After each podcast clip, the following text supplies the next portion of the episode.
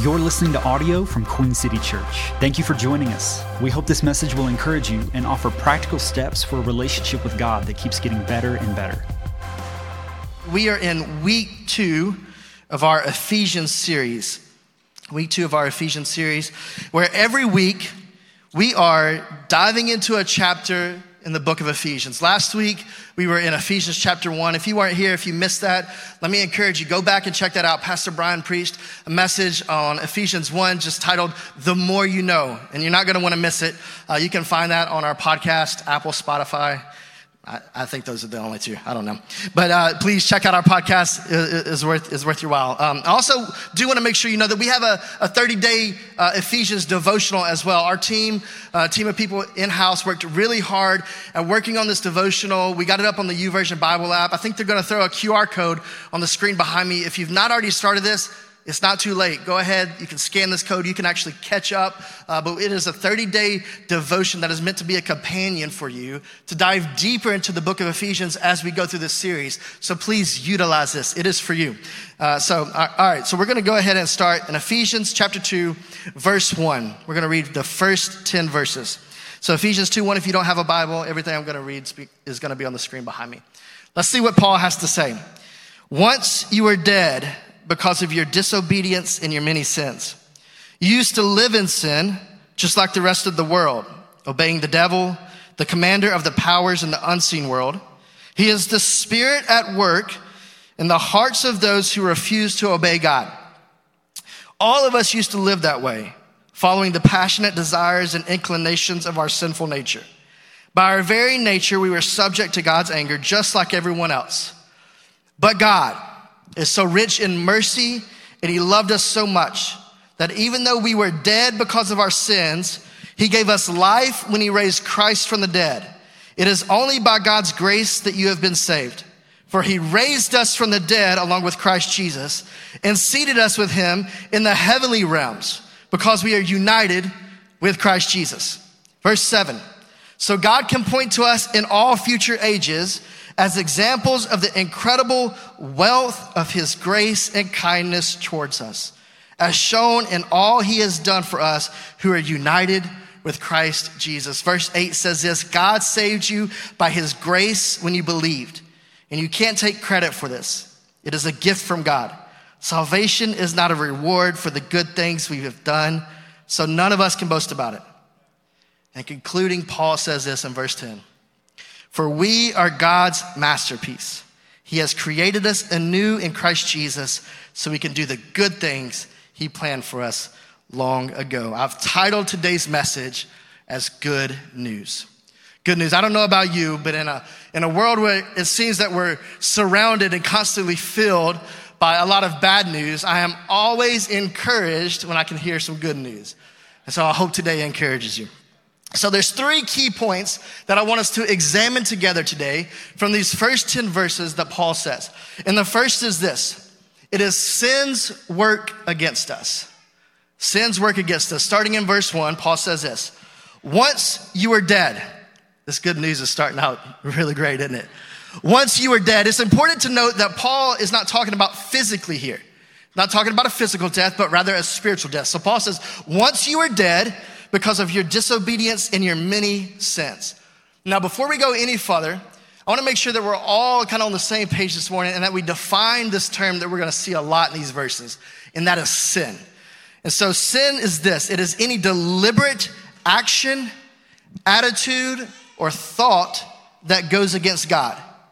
In the original Greek, the, the word for sin, it was actually this archery term. And it means to miss the mark basically to miss the perfect bullseye. So keep that in mind. And now let's listen to this verse that we find in Romans. Romans 3:23 says this.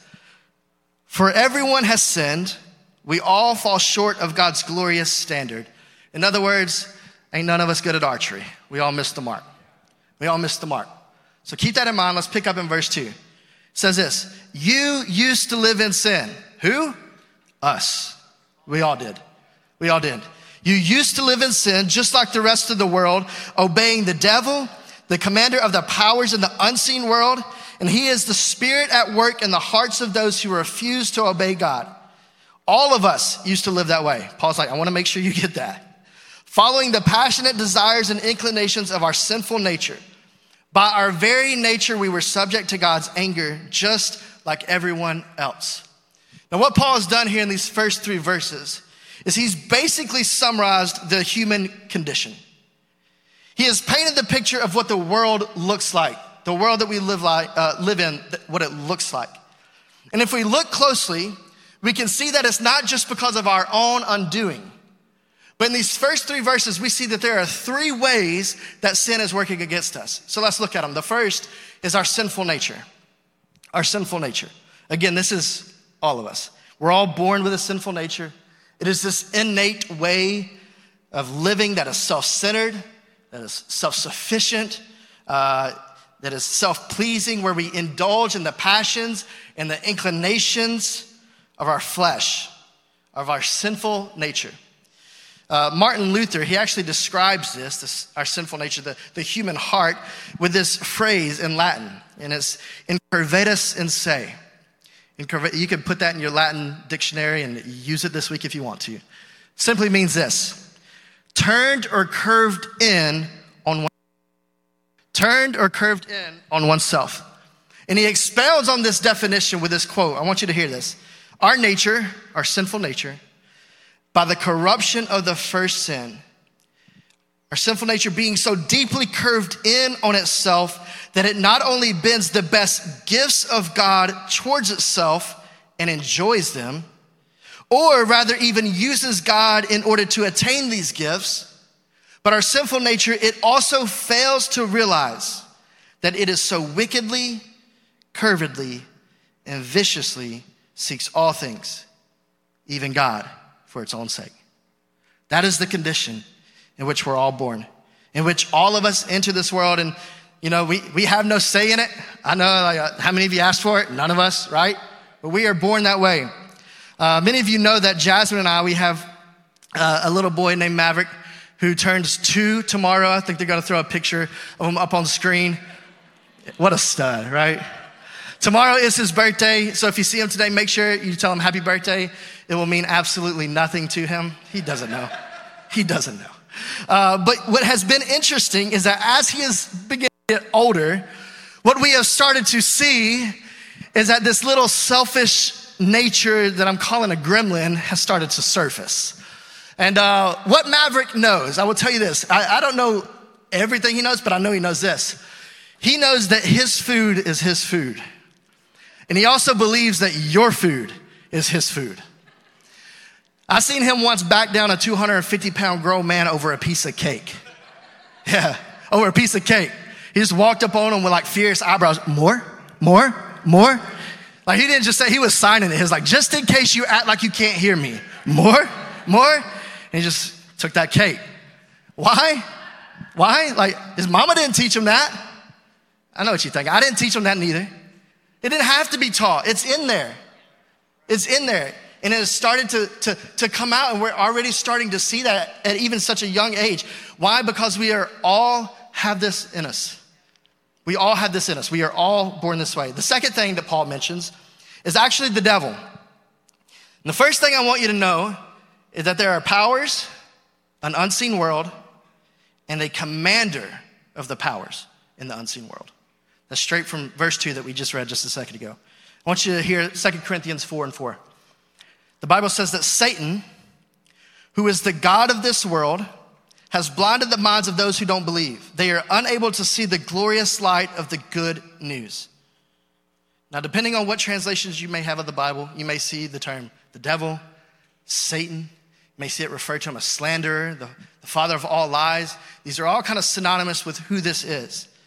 And Satan is this evil spiritual being, an evil spirit who opposes God, the things of God, and even the people of God. If you're a believer, he has your worst interest at heart. If you're not a believer, he has your worst interest at heart. That is who he is. That is who he is. Listen to how he's described in 1 Peter. Peter uh, in 1 Peter says, "Stay alert Watch out for your great enemy, the devil. He prowls around like a roaring lion, looking for someone to devour. I want you to notice it says someone. It doesn't say believers. It doesn't say non believers. He's just looking for anyone that he can ruin, anyone that he can devour. Anyone. So here in Ephesians 2, Paul is saying that there is a very real enemy. And he's not just God's enemy, he's your enemy too. He's all of our enemies. In fact, four chapters later in Ephesians 6, Paul, he clearly states it like this Ephesians 6, verse 12, he says, For we are not fighting against flesh and blood enemies, but against evil rulers and authorities of the unseen world, against mighty powers in this dark world, and against evil spirits in the heavenly places. That is who Satan is. That is the enemy that you and I commonly have. As we've talked about him, you may have noticed some common terms that are kind of attached with him.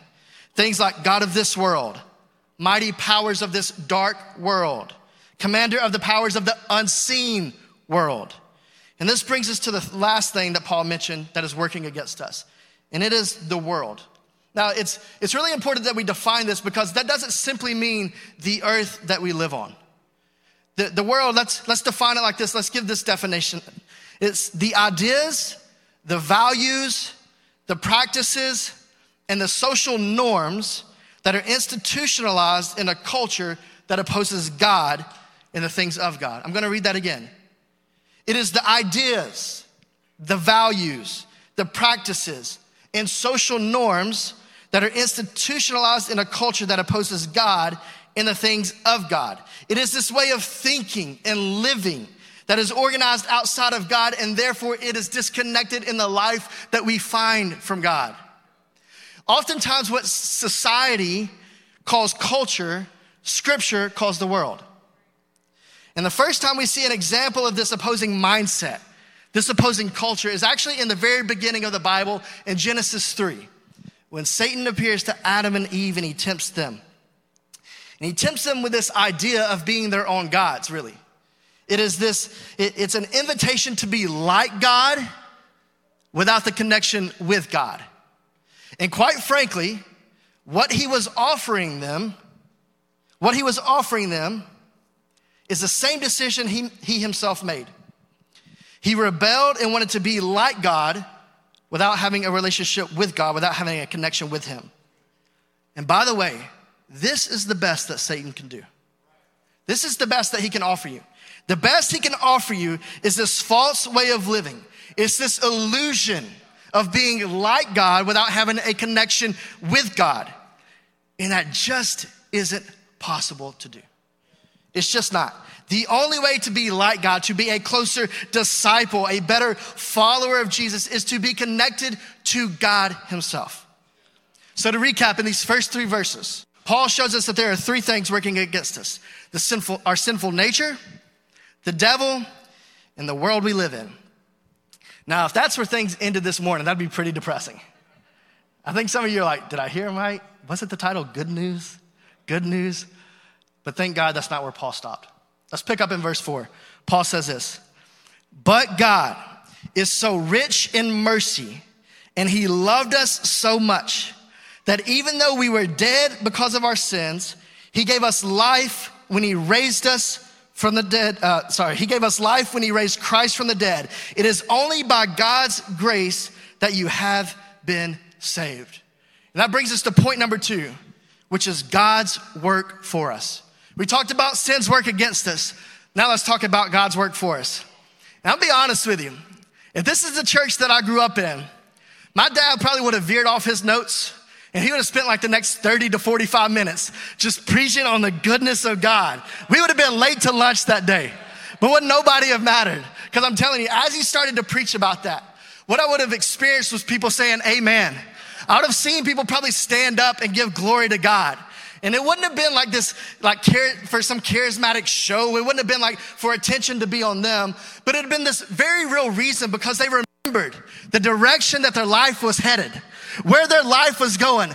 But God, but God showed up. And I believe the same is true about Queen City Church here this morning. That if we had time where we could pass this microphone around and let some of you share testimonies, that we would see the exact same thing.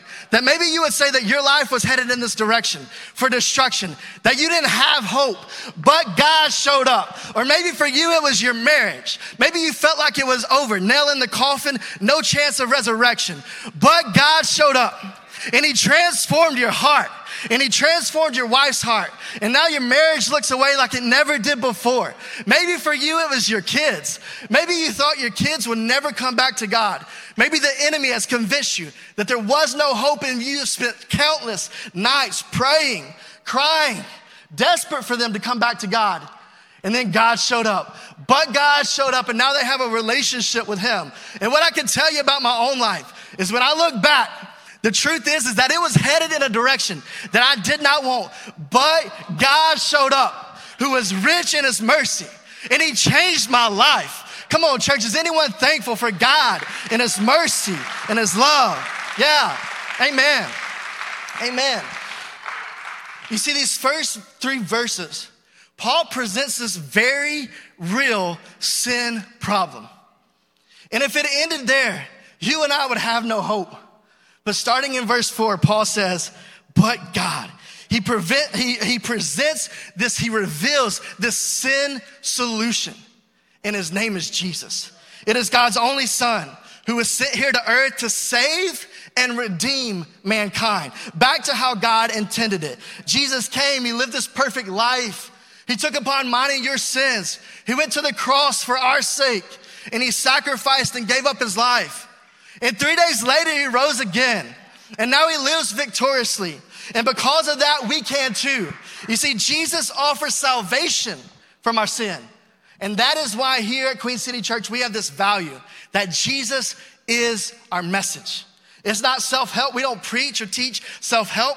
We don't preach or teach get yourself together. It's not rules, regulations. It's not opinions. It's none of that. No, no, no, no. We have always and will always preach the life saving, the life giving message of the gospel because it changes everything. Jesus changes everything. Come on, he changes everything. And here's what's incredible the good news doesn't stop there. Like God could have stopped there, but he didn't. We see that he continued to work for us in an incredible way. Jesus went, to our, uh, Jesus went and took our place on the cross where we deserve to be. So now that we can sit with him in his place. Ephesians 2 and 6 shows us this For he raised us from the dead along with Christ and seated us with him in the heavenly realms because we are united with Christ Jesus.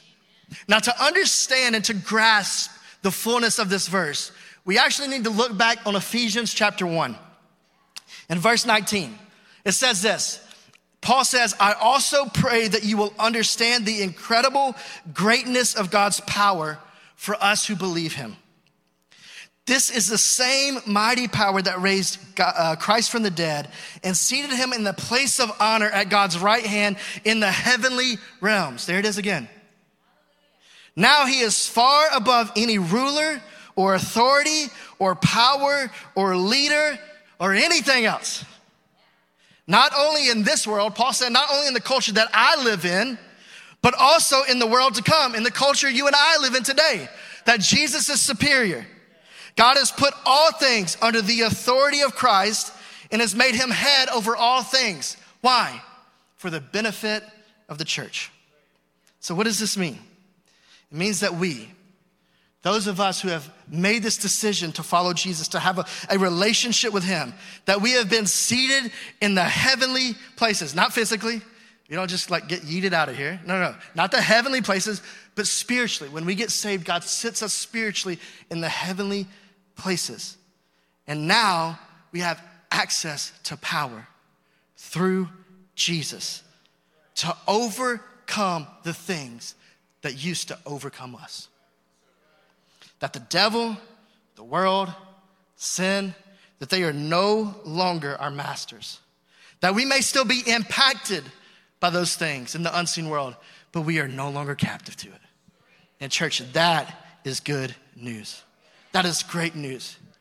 If you're here today and you've never had like that moment with God, this but God moment, this moment where it's like, I've given my life to Him. I want you to know, like, my heart's been so heavy for you this week. I've prayed for you, I've been praying for you. Like, I want you to be able to leave here today having that experience. This moment where you, the, the gospel, the good news of the gospel, where it hits your heart.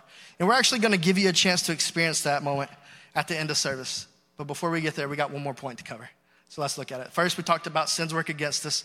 Second, we've talked about God's work for us. Lastly, let's talk about God's work through us. God's work through us. Ephesians 2, verse 8 says this God saved you by his grace when you believed. And you can't take credit for this, it is a gift from God. Salvation is not a reward for the good things we have done, so none of us can boast about it. For we are God's masterpiece. He has created us anew in Christ Jesus so we could do the good things He planned for us long ago. So, Paul wraps up this section of verses 1 through 10, making sure we know that God doesn't just want to save us, but He desires to use us as well. He says that we are God's masterpiece. The Greek word for this, maybe your, your Bible says workmanship, but the Greek word here used for this is poema. It's where we actually get the English word poem from. And it literally translates to something created.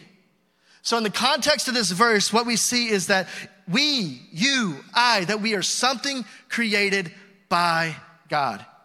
By God. In other words, the message that Paul wants you to know is that you are a unique expression of God to the world.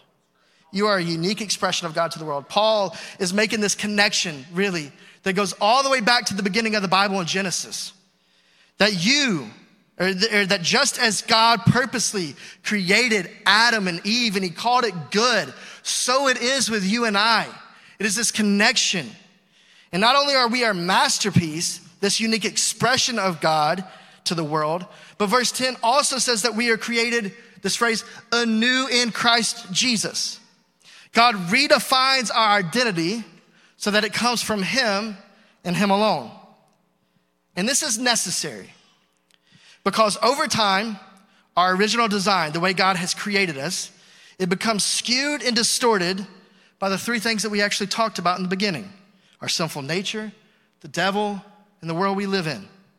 And those three things don't just affect how we act, they also affect how we see ourselves and what we believe about ourselves.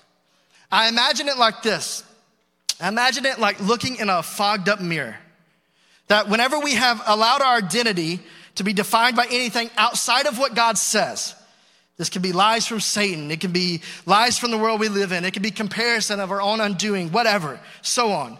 That whenever our, our identity becomes defined by anything else other than God, that it is like seeing the silhouette of who we are, but missing the clear picture of who we are. We miss the beauty of it. We miss the details. It's like what David says in Psalm 139, verses 13 through 14, where he says, You, he's talking to God, you, O God, you made all the delicate inner parts of my body. You knit me together in my mother's womb.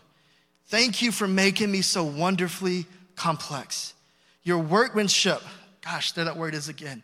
Your workmanship, your masterpiece is marvelous. How well I know it. It is God that knows the innermost parts of us. It is He who created us. It is He who speaks our identity. It is not our sinful nature. It is not Satan. The devil is not the world. No, it is God. And until we allow how God has created us and what He has said about us to fuel our identity, we'll never see the clear, full picture of who we are. So we are this masterpiece, created anew in Christ Jesus. In the last part of verse 10 says, so we can do the good things he planned for us long ago. Now, when it comes to living out this verse, to allowing Ephesians 2 and 10 to, to transform our lives, we must accept all three parts of this verse. We have to acknowledge that God has uniquely created us. We need to accept the identity He's given us and we need to accomplish the good things He's called us to do. And what is it that He has called us to do? It is to make a difference in the lives of people around us. And that doesn't, that's, that's not just here at church on a Sunday. No, no, don't get me wrong. Like, there are places here in our church that are waiting on your yes, on you to say yes, on you to, to live out the way that God has intentionally created you, to, the, to, to use the gifts that He's given you. Like, there are places in our church that are waiting on your yes. Like, there, there are kids that are waiting to be nurtured and comforted and loved while they learn about Jesus at their level. Like there are people who, who walk in week in and week out who are desperately hoping that, that, that someone sees them, that they're noticed, and someone approaches them and speaks to them and, and makes them feel welcomed. And they're, and they're desperately looking for other people in the body of Christ that they can do life with. Like there are so many ways and so many areas in our church that are waiting on our yes, on, on the roles that we can play on a Sunday. But our heart as a church is that you would not just aim to make a difference for one hour a week on Sundays, but that it would be every single day of your life. That God hasn't called us to only make a difference on Sundays. No, He's called us to live this life of purpose where we make a difference every second of every day in our city, at our job, in your home, at the grocery store, in our neighborhood, on your school campus, wherever your feet take you, you've been called to make a difference. That's what God's called us to do. And when it comes to living a life that makes a difference, it is not an either or, it is a both. It is Sunday and throughout the week. It is both. God has called and created us in a way to make an eternal impact. He called and created us to be an example of His wonderful grace and kindness. And each and every one of you here today, you can be that. Those of you joining online, you can be that. Why? Because you are a masterpiece, created anew in Christ Jesus to do the good things He planned for you to do. Now, imagine for some of you today, when you hear the word masterpiece, that there's some baggage that's attached to that. And maybe this could be from yourself, uh, in your own actions, or maybe the words and actions of others. That if we were to sit down together, you would say, Nat, my life feels like anything else other than a masterpiece. That I feel broken. I feel broken. Or my life feels like a mess. Maybe you have thoughts of like, I don't like myself, or I don't like who I've turned out to be. If you find yourself there today, I want to leave you with this allow God to remake you. Allow God to remake you. Isaiah 64, verse 8, it says this. It says, And yet, O Lord, you are our Father. We are the clay, you the potter. We are formed in your hands. And it is through Christ Jesus that God shapes us and makes us into the masterpiece He's called us to be. If you don't like where you find yourself today, let God remake you. He is the potter, we are the clay.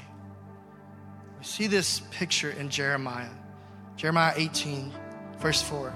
Jeremiah says that I went down to the potter's house and I saw the potter making a jar out of clay. But something went wrong. And unfortunately, I feel like that phrase likely describes a lot of lives today. That something went wrong. Maybe you're here today and you feel exactly that. Maybe you had plans for your life and it was headed in one direction, but something went wrong. Maybe you had plans to, to be married, maybe to, to have a family, maybe to be on a, a certain career path or, or whatever. And something went wrong. If you find yourself in that place today, here's the good news that the rest of this verse in uh, Jeremiah 18:4 that it says this. It says that the potter used the same clay to make another pot the way he wanted. In other words, how God originally created and designed you can be remade into the masterpiece He always meant for you to be. So today, you can allow God to remake you. If there is anything in your life that we can pray for, please visit queencitypeople.com slash prayer. For the latest updates on our church, follow us on social media at Queen City People or visit queencitypeople.com.